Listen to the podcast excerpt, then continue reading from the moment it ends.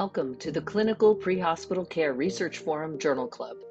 Here in our PCRF Journal Club, we promote evidence-based practices by critically evaluating the latest science in emergency medical services. We hope our discussion will help advance EMS practice. Through the generous support of our sponsors, Limmer Education and ESO, we are able to make science more accessible and understandable.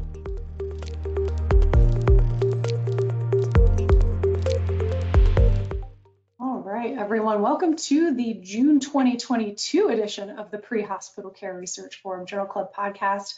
I'm Remle Crowe. Today I am joined by Dr. Tony Fernandez, Dave Page, and Dr. Bill Toon. We also have with us the senior author of today's paper, Dr. Jennifer Fishe. And just as a reminder, the name of the article we'll be reviewing is the Child Opportunity Index and Pediatric Emergency Medical Services Utilization that was published in Pre-Hospital Emergency Care. It is hot off the press. And as always, our discussion is going to be paired with a column written by Dr. Tony Fernandez in EMS World called Journal Watch. So I encourage all of you to go check out those articles on emsworld.com under education and training. And I want to thank all of you in the audience for joining us today. As we begin, I want to remind you that you can use the chat feature on your screen to type in any questions or comments, and we'll be bringing those into that conversation as we go. So thank you all for being here, and I'll get us kicked off by inviting Dr. Fishe to the stage. Hi, Remle. Thanks for having me. Welcome. Thank you so much for being here. So I think our audience would benefit from if you wouldn't mind just talking a little bit about what you currently do, and I'm curious how you got into EMS research. Sure. I'm a clinical assistant professor of emergency medicine at the University of Florida College of Medicine in Jacksonville. I'm also a EMS medical director for pediatrics for two local EMS agencies.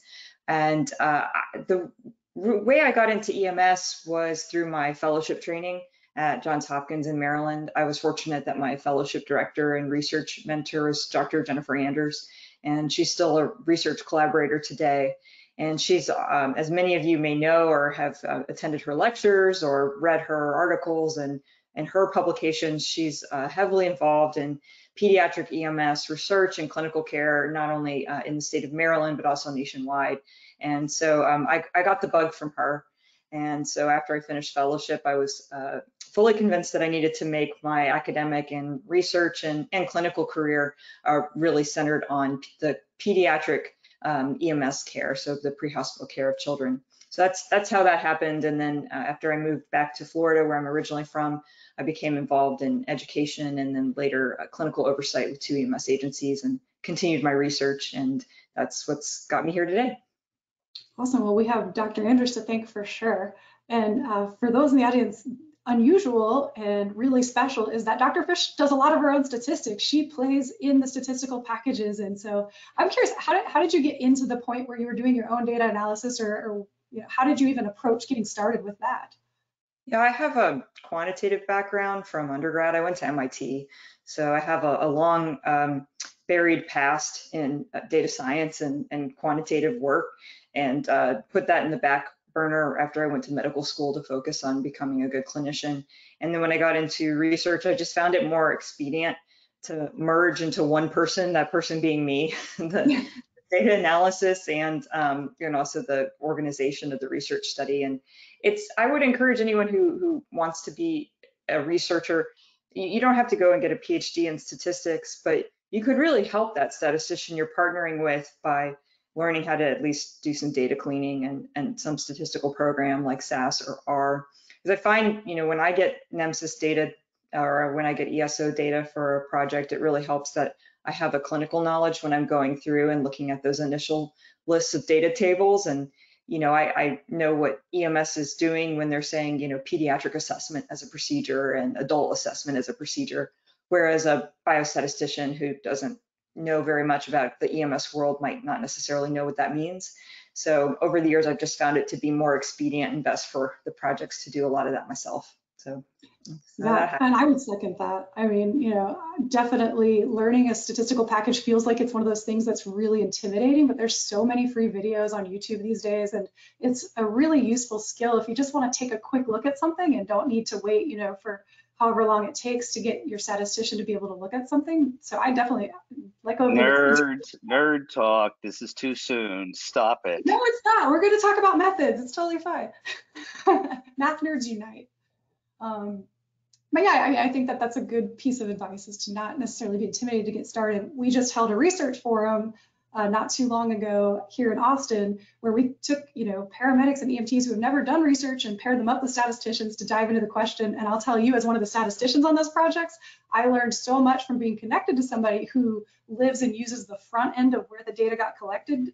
Um, some funny examples came out of there where uh, you know, me, the statistician, I'm interpreting this data element. Oh, we'll just use this cutoff. And the paramedic goes, I don't think you want to do that because here's what I do in the field. so it's so valuable. And I'm really glad that you're here today. I know that we have a paper that we want to talk about. So this particular paper in PEC was looking at EMS use for children specifically and looking at some of the relationships with structural, economic, environmental conditions. Uh, collectively, we'll talk about what the child opportunity index is, but I'm curious, what made you decide to tackle the research question related to EMS use and these determinants of health? Yeah, it's a good question to start off with. So uh, wanted to give full credit before I get started to the full study team. So um, Ram, uh, Ramgopal, uh, Lindsay Jaeger, Angela Cercone, and, and Christian Martin-Gill, um, who rounded out all the authors on this paper. And so this is really uh, Ram's idea, but it's something that all of us on the paper have looked at in some tangential way, whether it's with a large national data set or a local or regional data set. And so that, that question is, you know, we, we talk a lot about EMS clinical care, but less studied, but, you know, in need of more study is EMS logistics and resource use. And that encompasses everything from, you know, wow, your city actually got some money and you get to build a new ambulance station. Where do you put it?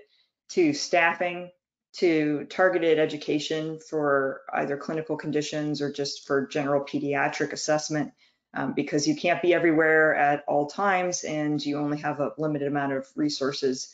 Um, and, you know, even the most well-funded EMS agencies run into resource constraints at some point. Uh, and so better understanding when and where uh, children call 911 or someone calls 911 for a child is really important. And then also in terms of thinking about a more holistic approach to the whole continuum of emergency care, what is it in those environments um, that contribute to those emergencies? Um, and then the other part of this is there has been some preliminary work, not only from the United States, but also from Scandinavia, that sort of suggested that in more lower resource areas, there was a higher volume of EMS calls. And part of the speculation as to why was, um, I mean, what we can sort of crudely call uh, how people refer to it as the, the cabulance phenomenon, and that it's more of a transportation service than an emergency medical service. And so one of our reasons to look at a large data set like NEMSIS was to see, you know, is there something there? Because then you could do something about that. Um, if there was more, a larger number of medical or surgical events or traumatic events that actually need EMS care in those lower resource agencies, then we can tackle that problem too, but you're going to have a different solution. And so that was, I think, part of uh, Ram's original question when he approached me about partnering on this analysis. And then we kind of figured out all the details from there.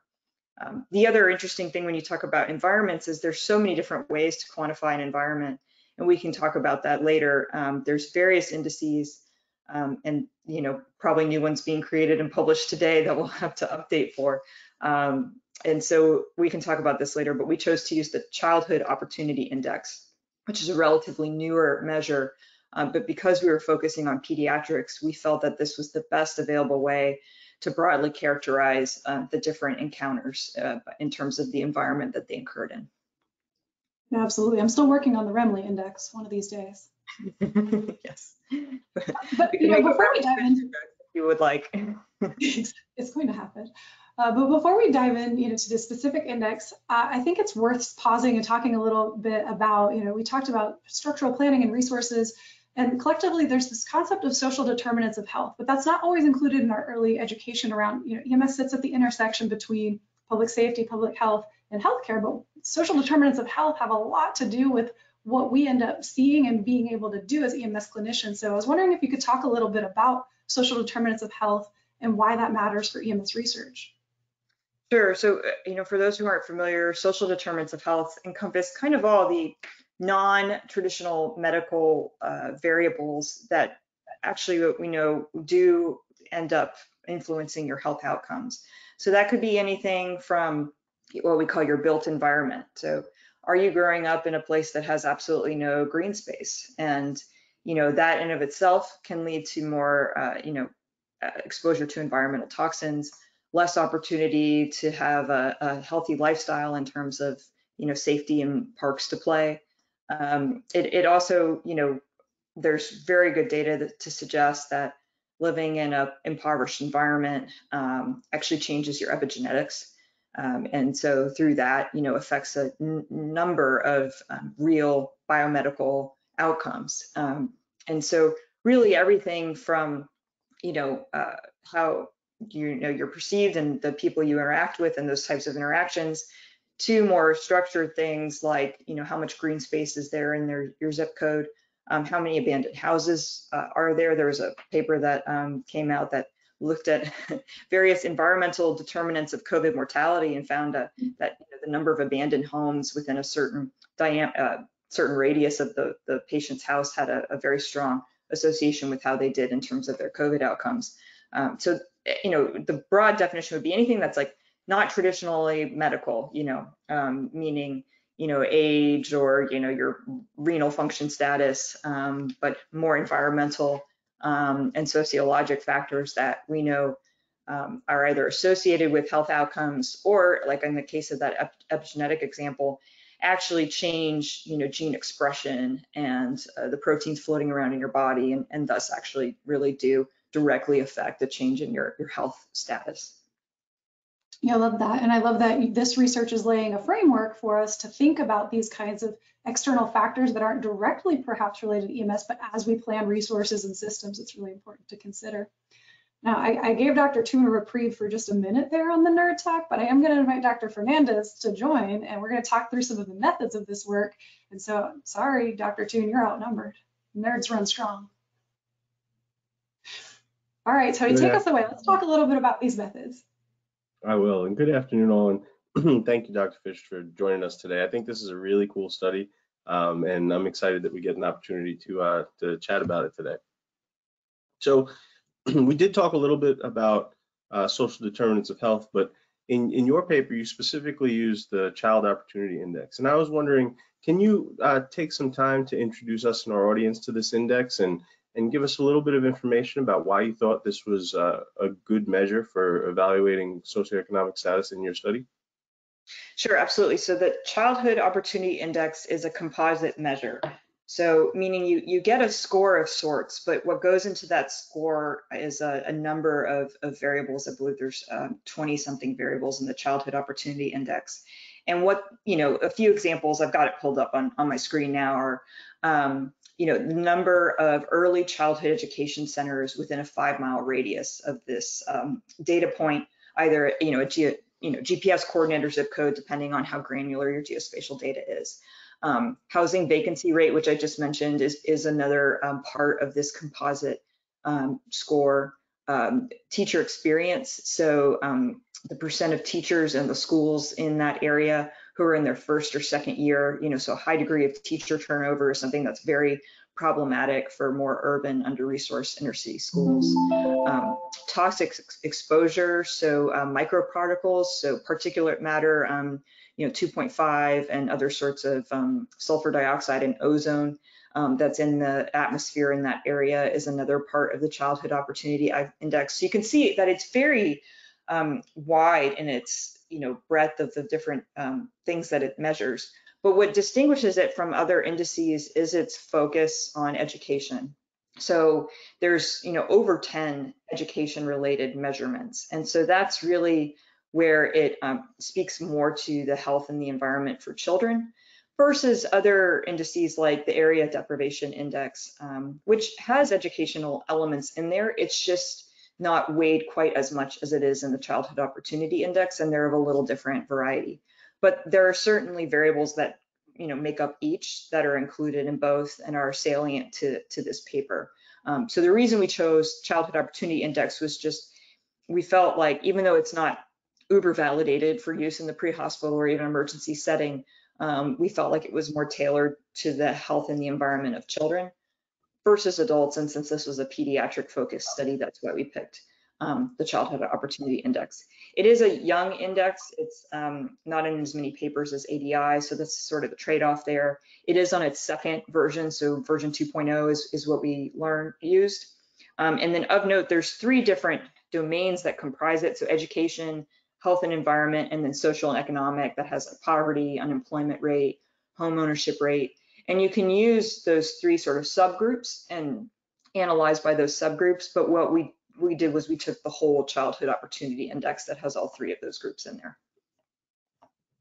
Yeah, and I think it's a really fascinating measure, um, and the way you applied it, I think, is is, is great. Um, so you, you, chose to use the NEMSIS data set, and I, I think that that's um, really interesting that you didn't do this, uh, decided not to do this locally or um, with with a, with one or two EMS systems. You used the national EMS data set, and I, I wanted to kind of dive into a little more about why do you think that was more appropriate than um, doing something more localized, and uh, how how did you see that this data set, the NEMSIS data set specifically, would help you meet your study objectives? Yeah, it's a great question. So the previous studies that had looked at this um, were all local or regional, or in the case of the Scandinavian study that was done in Finland, it's all of Finland, but that's a more heterogeneous population and it's not as easily transferable to the United States. Um, and you know, there's the saying when you look at one EMS agency, you've looked at one EMS agency. So we were hoping for something a little bit more generalizable. The other reason for doing that is, a sort of matching measure to substrate, which is that the childhood opportunity index doesn't come from one region. It's more of a nationally derived composite measure. And so we thought it was more appropriate to apply, you know, apply that to a national data set. What we lost with that was granularity of the geospatial data. So NEMSIS, you know, has zip code of encounters. And so we based our COI data points off of the zip code of the EMS encounter. And we can talk about that in limitations, the pros and cons there. Whereas if we had worked with one EMS agency or um, as I've done before in the past, gotten like a statewide EMS data set with the exact you know, address of the EMS scenes and even perhaps the exact patient address, we could have done a little bit more interesting comparisons and statistics, but we would have lost that national applicability. And so in some of the tables, you can see we do divide some things by region, and you can see that there's there's some significant and there's some non-statistically significant differences by region, um, particularly in the rural South, which I feel like deserves a little bit of attention based on the results of this paper. And so we would have lost that if we had just gone for a, a more regional approach. So, um, but of course, when you get a NEMSIS data set, it's, uh, it's not identifiable data. Um, you lose a little bit of the detail. You lose the opportunity to do something cool like natural language processing and look at the EMS provider free text notes, which is something that Remle and I are really jazzed about doing. Um, so, you know, always trade-offs in life. But because the biggest limitation of the previous studies on this were that they weren't a bigger setting, we just chose the bigger setting.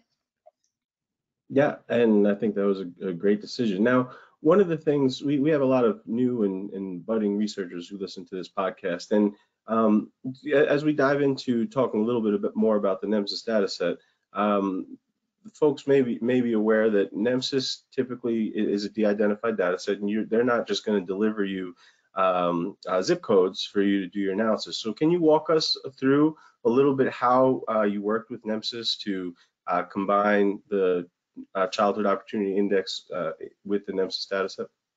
Yeah, so um, great team at NEMSIS. I've worked with them over the years and um, always have a good experience. So that's true. They will not email you, even in a nice secure file, uh, zip codes that are associated with the encounter IDs um, because you know per per HIPAA, um, a zip code is an identifiable data point. So what you end up, what we ended up doing, and by we I mean Ram, uh, he took the you know the childhood opportunity index data. Um, a little bit of a reverberation. Sorry about that. Uh, but you can download off the opportunity index data linked to zip codes.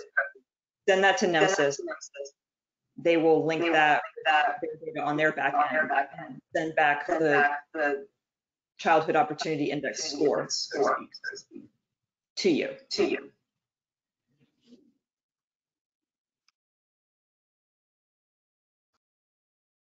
Very nice. Yeah, and that that had to help. Um, one, that's not an easy test, so I, the NEMSIS is great for doing that. And two, that that uh, made made your job a little bit easier. So I think that um, that it worked for both ends. Um, now, as we move forward uh, through through your analysis, one of the other things you did was you classified uh, primary impression data using uh, diagnosis and grouping systems. Um, that's also something that we don't often see uh, as, as, much as we might in, in EMS research. So uh, can you give us a, a little bit of a background of why you chose to do that and kind of um, how that impacted your study? Yeah, there's no, no. And I'm sorry, hold on, sorry, let me try audio.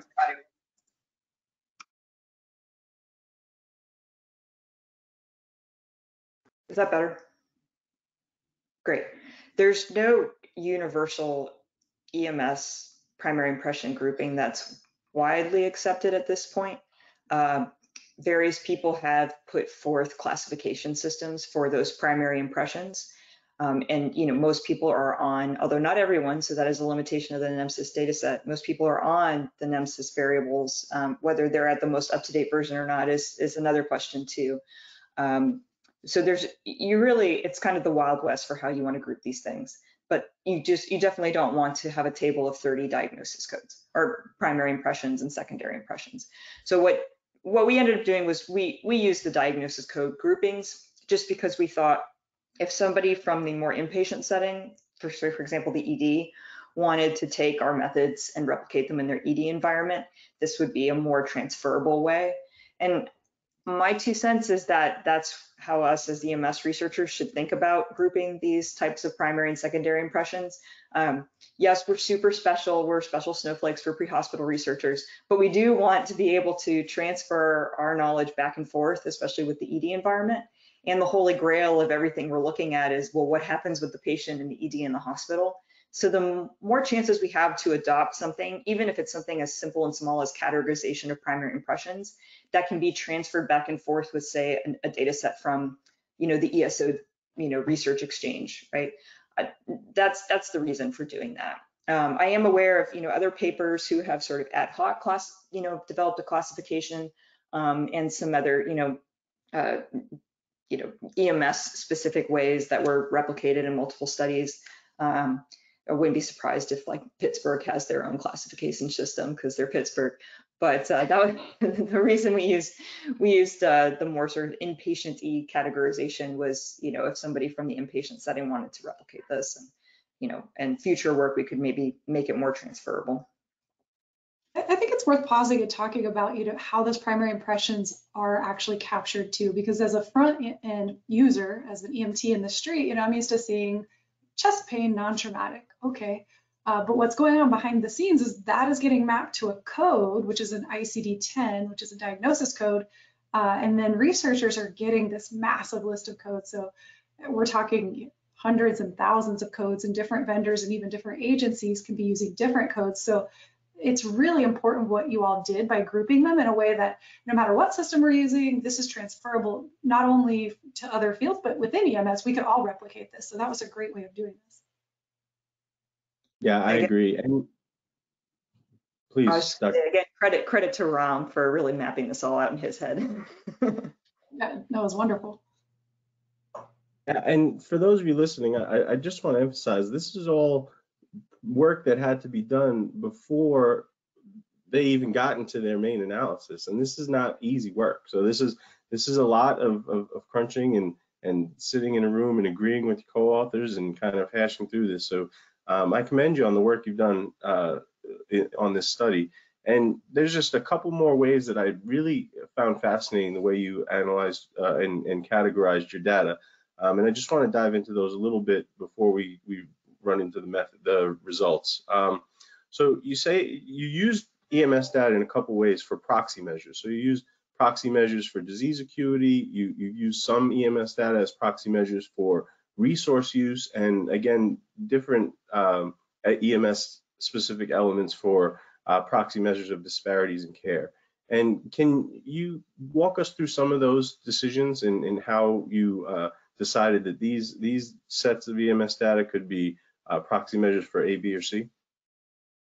Yeah, so there's nothing, no perfect way to do this, but um, for example, a proxy measure for asthma or respiratory exacerbation severity would be, you know, did, did EMS administer a bronchodilator? Because there are plenty of calls out there for asthma attacks where, you know, the patient was really feeling terrible, took six puffs of their inhaler while they waited for the ambulance, and then, you know, they're doing better. And so, you know, EMS isn't doing active, you know, interventions. Um, so that's kind of a, a nice binary way to sort of say, you know, just, you know, more severe or less severe type of respiratory um, exacerbation. Um, and then for, you know, something like seizure, administration of a benzodiazepine, well, that's, it, you know, that won't capture all active seizures that EMS attends to, but when you, when it's given, it's almost 100% of the time given because somebody is actively seizing. There's a very, you know, kind of low rate of EMS administering those things when someone's not seizing um, for the seizure category. Um, so, you know, be, the other consideration with this is you could develop surrogate measures for every single one of those diagnosis code groupings, um, but you just want to spend the time and thought to do it for the things that are most common or most consequential, for example, like trauma and cardiac arrest. Um, the other way we sort of looked at the different patient presentations in terms of severity was um, to calculate Z-scores for the different vital signs. Um, and so that's just sort of creating a, a, distribution of the variation in vital signs because they're, you know, vital signs are on a continuum and there's continuums of normal and then there's continuums of abnormal.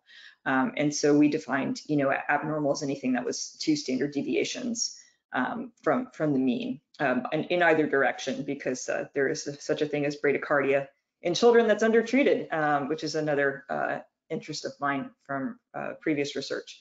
Um, and the only one where we didn't do that was oxygen saturation, where it's, you know, it's kind of a one-way street. so we, we went with less than 90%.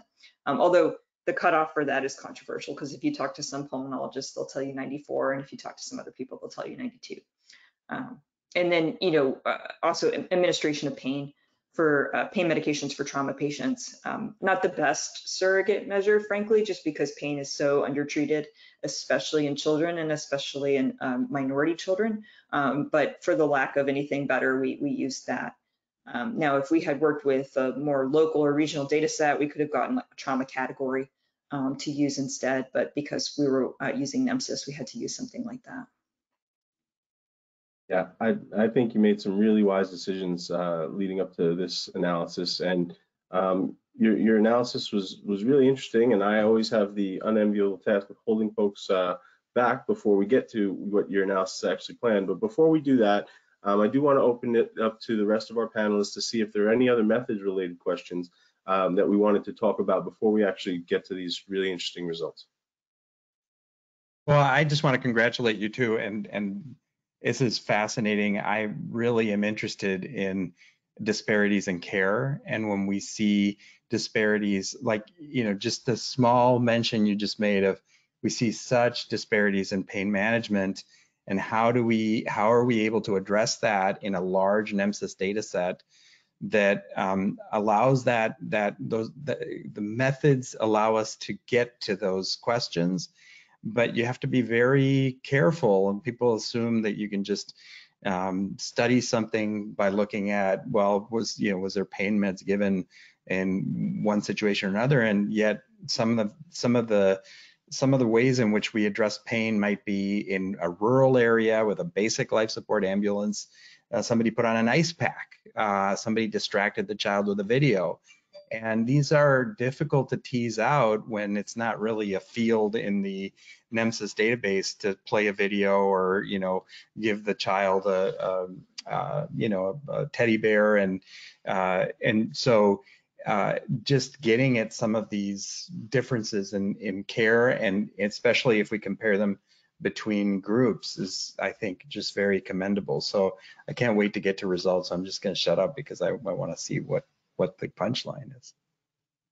All right, I guess we'll move there. But I do want to commend again that use of Z-scores for the vital signs because it's a challenge when we're doing pediatric research in particular because of the different ranges for the different age groups. Like we wouldn't expect one heart rate, you know, for toddlers to be the same as in adolescents. Uh, so I think that was a really nice way of handling it and something that's also replicable. So that was great. Um, but all right, I guess we'll do the drum roll and we'll go into the results because these are huge, quite literally. So starting off with a data set of nothing other than 34 million records. Somebody's computer was sweating, this I know. Hopefully it was a cloud. Um, and then after exclusions, we see that the amount of pediatric encounters that ended up in this analysis is nearly 1.3 million.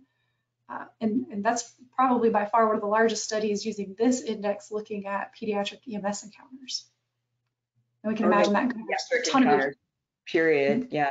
And then just for the audience, this number is on par with what we've seen in previous NEMSIS data sets in terms of pediatric encounters by a year.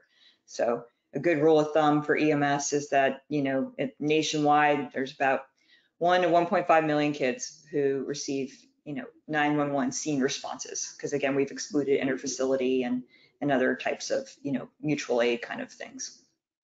Right, absolutely. And I, I think that's an important gut check. We talked about how much time we probably spend up front making the decisions and doing the data wrangling is probably more than the actual analysis itself.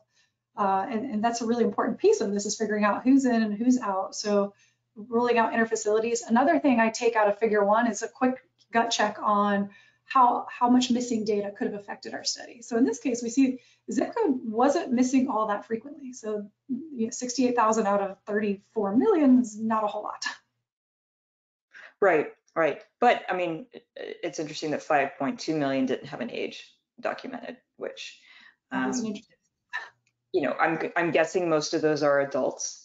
Um, and if there are any children in there that they're extremely critically ill, you know, cardiac arrest patients, or it's somehow an, an encounter that was open in error and somehow still erroneously submitted to NEMSIS that made it past all the QC checks. Absolutely, no, and, and that's a key part, you know, as we think as providers, you know, uh, what do I have to write down the age for? It's, it becomes really important later on for performance improvement and research efforts. So I want to dig into some of the some of the things that we that you found. There are a couple of different breakdowns here. We talked about the 1.2 million encounters past gut check. About half were male, maybe slightly more, uh, and the median age was 10 years. So I, I think that's important, and I commend use of median because it tells us, you know, 50% of the patients were older than 10 and 50% were younger than 10. So um, That's an important piece. We talk about pediatric research a lot and how hard it is to define what is a pediatric patient even between studies. So I like that you laid out here, you know, we included anyone under the age of 18, and then we can see, uh, well, the bulk of, uh, you know, these patients falls, you know, in the older age range than the tiny, tiny children. Yeah, and then while we're on here, for the audience who's not familiar with the Child Opportunity Index or um, how actually like most of these indexes work, so you don't get um, you don't get a numerical score per se, or at least we didn't represent the numerical scores, um, and it's not an absolute value um, as opposed to something like oxygen saturation where 95 means 95. Um, it's all relative. Um, and so all the data that's put into the Child Opportunity Index gets divided up into quintiles. So five, you know, uh, categories ascending. So very high means the highest opportunity, the best composite score on all of those measures we talked about earlier. And then going down to very low um, would be the lowest. Um, and so this is all relative. If you were to, for example, transfer the Childhood Opportunity Index to a developing third world country, um, you would still have five quintiles but they would mean very different things. Um, and so this, you know, index is uh, developed and, and, validated in, in the United States. Um, and so probably at this point should only be used in the United States. Um, but this is how you interpret that data. It's all relative. Um, and so when we talk about the very low quintile, which was our, it, it, wasn't initially our area of focus, but it ended up being after we got these first figures um, for the frequency of encounters between the quintiles. Um, you know, that's, that's important to know that relative to all four of those other quintiles, statistically um, and also just literally, um, these areas have a very high area of deprivation, or you could say a very low um, index of opportunity. Absolutely. And I think these numbers, you know, the first line of table one is really important because we see about 15% of the population is in that very high, and then we see it increase by small steps until we get, you know, low is at 20%, just to put things in perspective. But then when we get to the very low, 30.6%. So that is almost one in three encounters are going to be in this classification. Right, which, um, you know, jives with the other research on this, um, but puts it in a more quantitative perspective um, based off of this index, which is that, you know, there is a much higher frequency of encounters coming from these areas. But, you know, we'll get to our punchline, you know, the, the what and the why is uh, what we found is different um, than I think what a lot of people think and then what some other research has hinted at. Yeah, absolutely. And uh, this first table just helps us compare, you know, are there demographic differences that could account for any differences in outcomes that we may see later on? So I think it is important, you know, to give this table a good study. I love that there's not a p-value column because let me tell you, when you have uh, over 1.2 million records, everything's statistically significant, but yeah. this leaves it to us to determine is that practically important and should we you know have this in consideration so a couple of things that even stuck out to me and i'll be curious to hear if they stuck out to you as well is in the lower age group, there's also this kind of stepwise increase as you go from very high to very low in terms of children being in the younger age categories, which we mm. traditionally think about seeing the children in the older age categories. Yeah, and that's important for you know what this research could inform. You know, if we're talking about more education and more resources, it's not going to be for um, you know it, it, maybe it's not necessarily as important for the adolescent and school age years as it is for infants. Um, and that also comports with other research that talks about, you know, infant mortality being on the rise in some areas in the United States, in areas that are more deprived than others. Um, and so perhaps we're seeing that manifested in EMS calls for children in that zero to five year age range. Yeah, absolutely. Uh, and then when we get down to things like urbanicity, we also see a little bit of a difference there with those in that very high opportunity uh, being more urban than some of those in the lower opportunity classifications. I think yeah. that also systems approach is really important to take into account. Yeah, and you know, there's we could have a whole podcast on how to classify urbanicity because there's so many okay. different classifications, and I know you and I have had many emails back and forth about which is the best one. Um, you know, this is a you know a, a smaller categorization. You can get ones that are you know suburban adjacent to large urban metro area and suburban adjacent to no urban metro area um, so you, i mean there's almost you know there's one that has almost 12 uh, categorizations for this but I, I think the interesting story from this is that the image many people have in their head of an area of high deprivation or low childhood opportunity is uh, an urban in, inner city area still true um, but what the low and very low proportion of you know rural areas and certainly how um, much lower they were in urban um, paints a you know a tale that you should also include a more rural picture in there too. Um, and there are certainly rural areas of the United States where um, EMS agencies aren't really operating anymore um, for various financial and, and other uh, government reasons. and so we should not glance over the, the rural issue here. Um, and as we point out in the paper, particularly in the South, um, although, you know, all areas um, for sure, but that was a, a big, a big finding, I think, that's worth underscoring.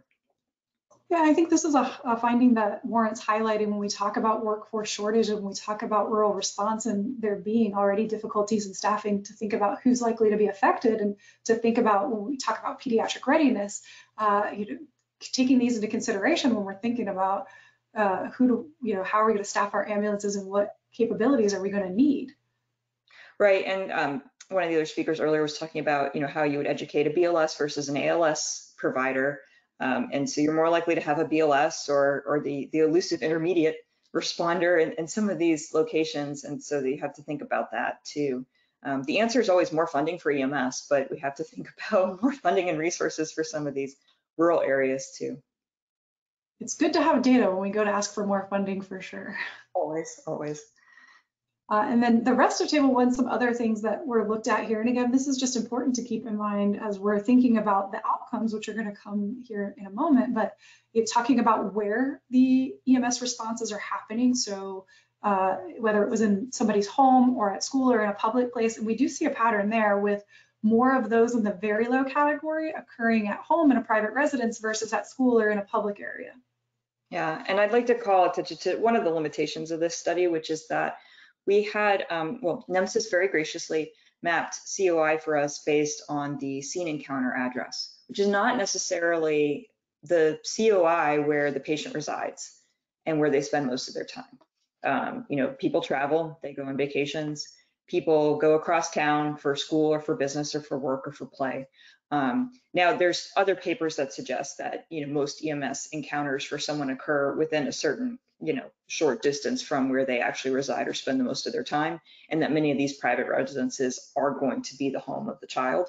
Um, but it's not necessarily a one-for-one deal. And so, a future study I'd like I'd like to do would be, you know, comparing the childhood opportunity index between the scene address and the residence, the true residence, um, and see, you know, how how many times is it actually substantively different because I think, you know, if you're talking about low versus very low, that might not make a, as big of a difference as high versus very low. Yeah, absolutely. And, you know, to call out, it also could be a strength of this paper as uh, we're talking about you know, EMS resource planning and where EMS responds to the incident. So it's important, you know, to think about both of these. And I, I like that idea of a future paper comparing you know, how often are these things different, one, and then two, does it really change the direction of the findings in any way that we should be aware of? Um, but again, it all just matters on what question's being asked. Is it the trait inherent to the person or is it the system that's responding, you know, at the place of response? Yeah, it's a very interesting question to talk about. More work for us in the future. Yes. I love research because it just makes more questions.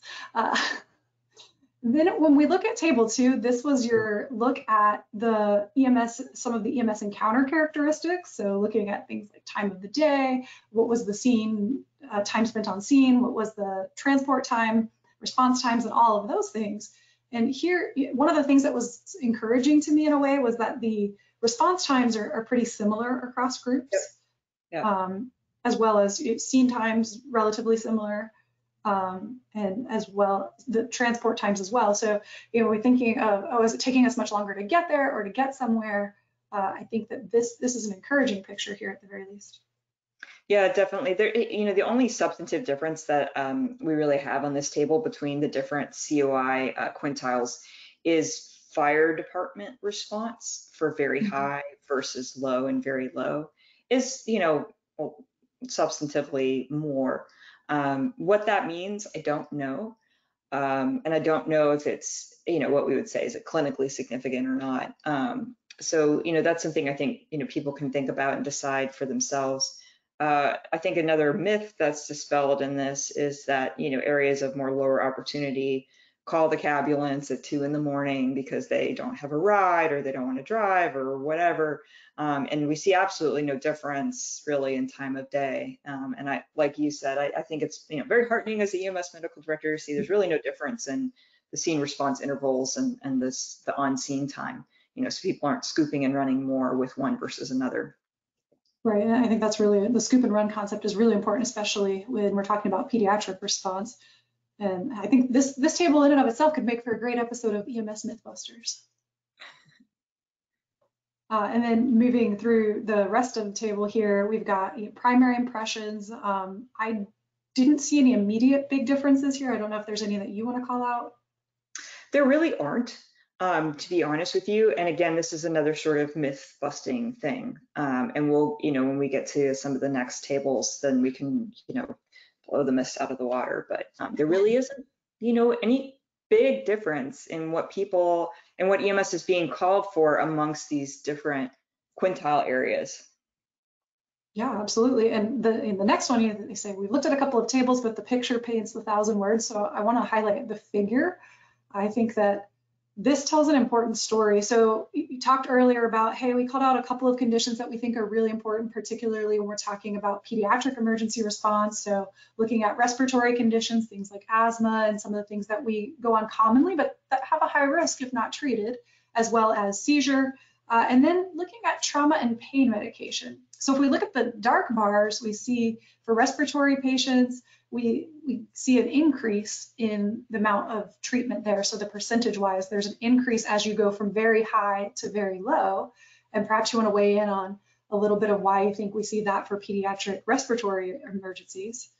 Yeah, there's probably several reasons. Since asthma is my primary focus of study, my um, my two cents is that the exacerbations that are being treated in the low and very low categories are more severe, or um, the uh, people who are calling 911 or the child themselves, be it at school or at home or wherever, uh, don't have access to uh, first line inhaled bronchodilators to um, to treat themselves before EMS arrives, and thus when EMS arrives on scene, the child's in a worse state.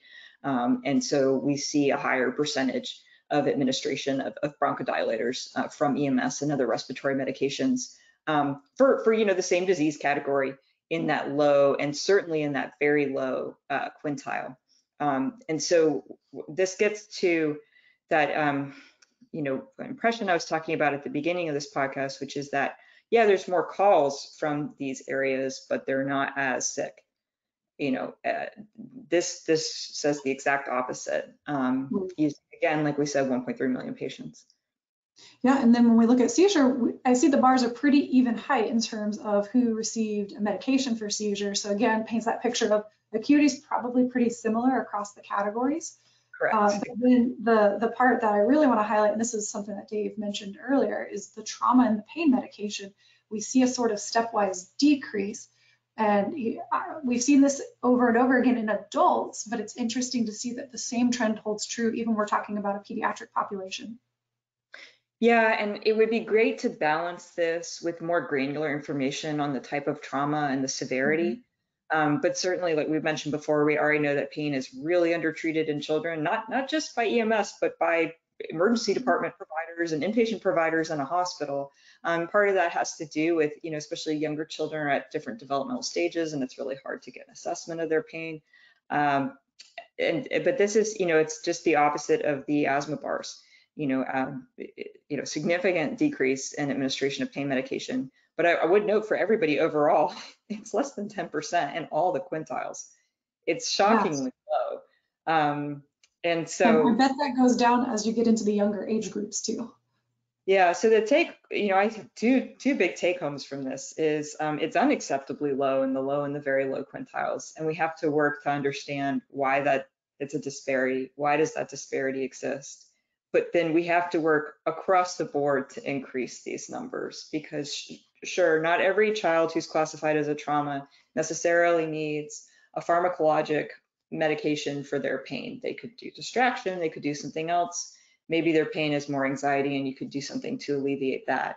But I guarantee you, I'm willing to bet quite a bit that more than 10% of these children need some sort of pain medication. It doesn't have to be an opioid, but it could be something.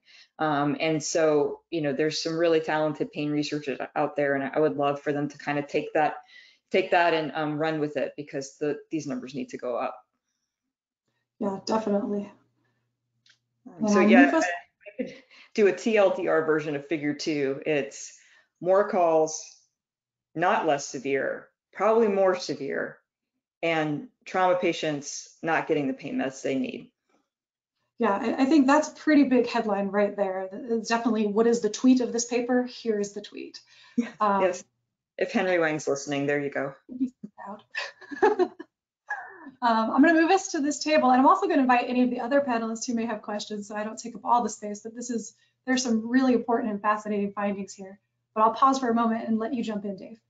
I just feel like I, I can't add any more uh, emphasis to what you're saying. Like it's just glaringly, uh, you know, the, the the it's like a aha moment of we have we have data that clearly show uh, the, the the disparity and you know, it's low already, but it's really low.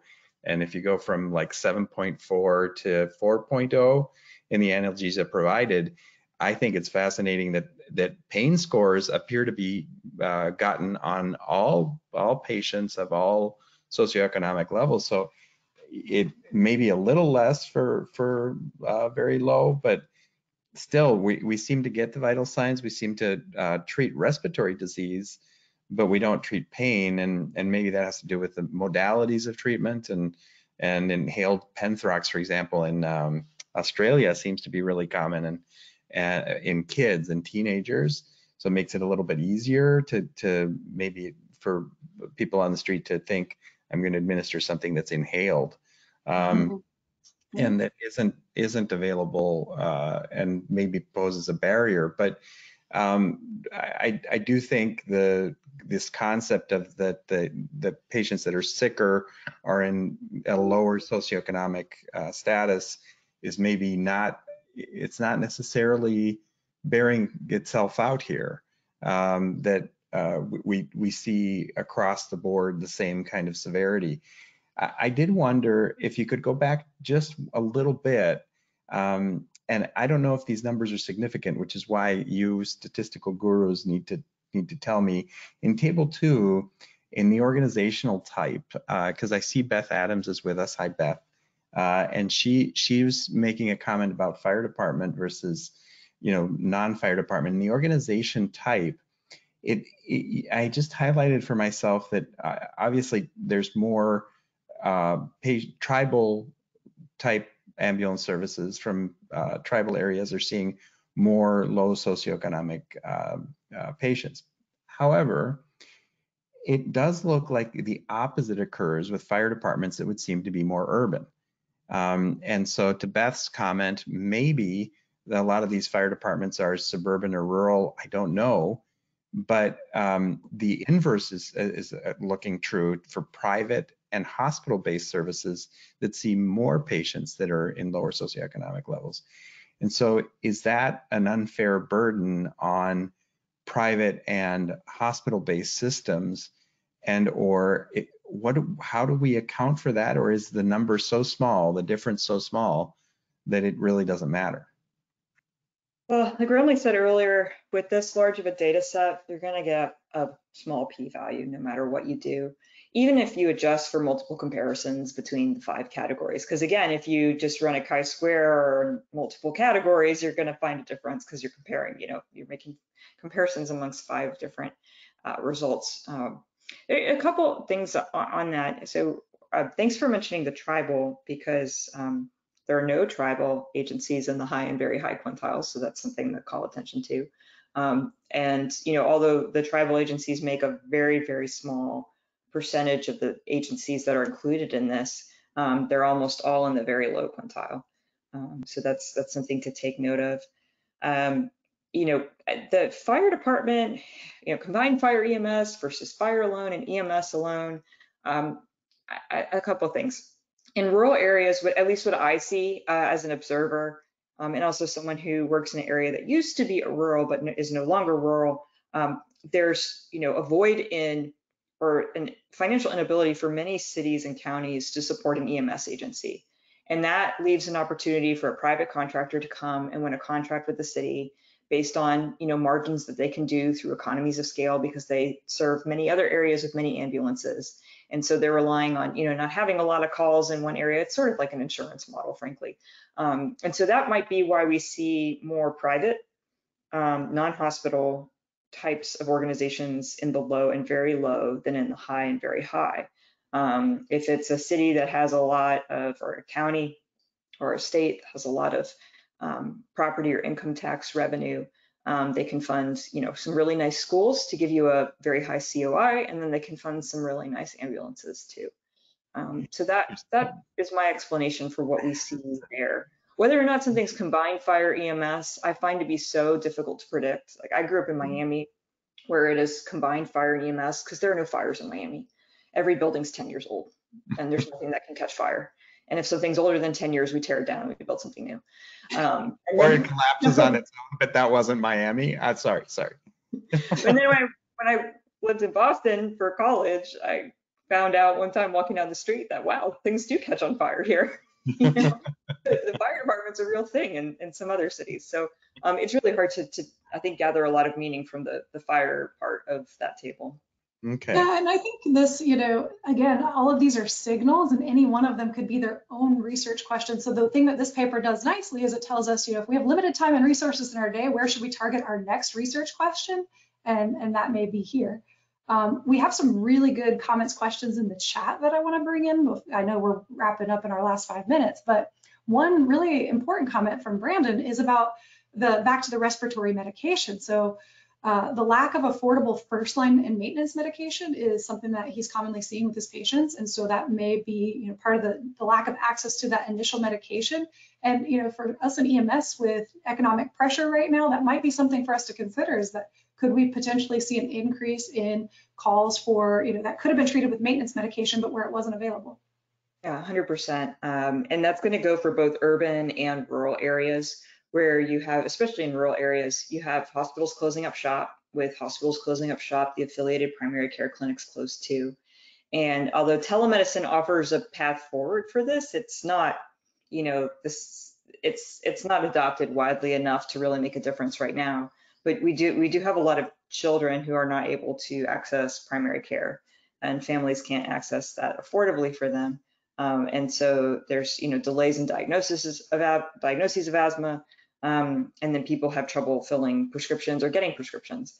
So, you know, in an ideal system, if someone is experiencing a mild asthma exacerbation or they, mom knows their child well enough that they can see that, you know, the oak pollen apocalypse has happened outside and they're going to start wheezing any day now, you could call your primary care doctor and get a script for um, corticosteroids and make sure that your albuterol and your spacer are all good to go. Um, and, you know, it's just people people have trouble doing that now because there's some deficiencies in the system. And so I, I, see that more in the emergency department now, and I'm sure EMS sees it more now too. And undoubtedly, this was 2019, so this was a pre-COVID uh, data mm-hmm. set, which we did that intentionally because things got really messed up during COVID. Um, but it's gotten worse since 2020. Yeah, and I think an action item for EMS is to keep an eye on your calls in this category, particularly now, and, and keep an eye on your inventory as well to be prepared in case there is any increase in what we may need in terms of these kinds of medications. Yeah, and for the real go-getters, this is an opportunity for community paramedicine. Absolutely. Uh, I'll leave one last question and then I'll let you have the last word here uh, from Dr. Caleb Ward, who's also done a lot of pediatric EMS research. Uh, he's interested in parsing out or whether you can't parse out socioeconomic status versus race and ethnicity. Uh, do we have any idea about the relationship or collinearity? Um, what are the challenges associated with teasing out socioeconomic status versus race and ethnicity trends? Yeah, um, that's a great question. Undoubtedly, you're going to find the typical associations that you've already guessed. Um, but in some of these rural areas, you might find some different things than uh, what you, you would think in, in, terms of race and ethnicity. Um, and so, you know, you're, you're asking a, a, question that I think would take somebody's entire research career to unpack. Um, certainly in that social determinants of health category, some researchers have, have input race and ethnicity as a variable because it affects so many other downstream things. So it's a proxy measure for a lot of different things.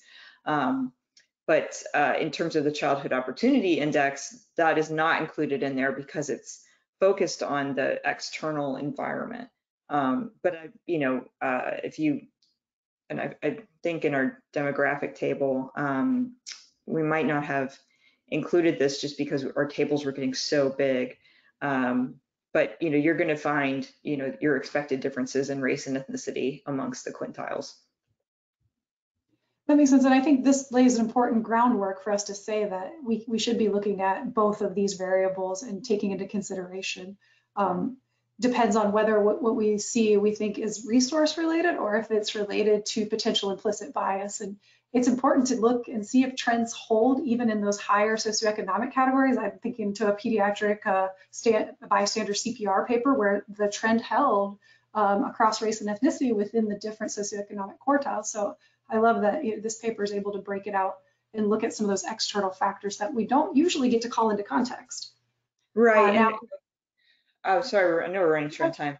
Future good ideas would be to look at the provider free text notes and use NLP and look and see what you get based on these different COI quintiles, based off of race and ethnicity, based off of other clinical encounter measures. Um, that would be, I think, a really nice future step. Um, so if anyone from NEMSIS is listening, if you want to start including free text data in your data set, that would be really neat. We can send some unsolicited emails now. Um, I love that. And then I'll leave the last word to you. Um, so is there anything else that you think as EMS, either providers, educators, uh, that we should be taking from this paper as we move forward? Yeah, I would say the um, the bottom line is the myth that you get a lot of calls, or in some agencies, most of your calls from areas of what we would call in this paper lower childhood opportunity. Um, it's it's not a myth. There are a disproportionate number of calls from that area, but they are not calls for nothing. They are calls that are just as severe, if not more severe, depending on the condition. Um, and we found some really troubling uh, findings with regards to pain medication across all quintiles, but especially in the low and very low.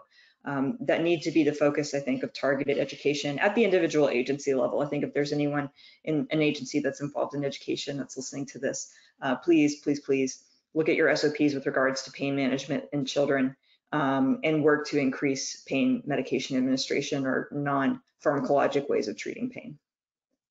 Absolutely. And thank you again for sharing your time with us. This has been fascinating. There's a lot of kudos in the chat box that I'll share with you on um, this being just fascinating met methodology. It's really laying a framework for how we could think about systems planning and taking a systems approach when we see inequity. So I know that anytime we see an inequity, as EMS clinicians, at least I get that visceral reaction, no, we're doing awesome. Like, no, it can't be.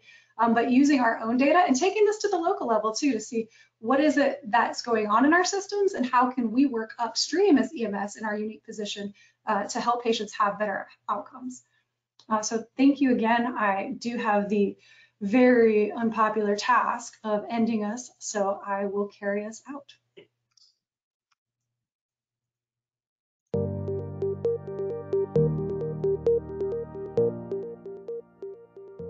We hope you have enjoyed and learned from this PCRF Journal Club. Please share it with other interested EMS professionals. An archive of past journal clubs can be found at pcrfpodcast.org. You can also find us on Facebook at PCRF at UCLA and on our website, prehospitalcare.org. A special thank you to our sponsors, Limmer Education, providing educational tools for success at every stage of your EMS journey, and ESO, dedicated to improving community health and safety through the power of data.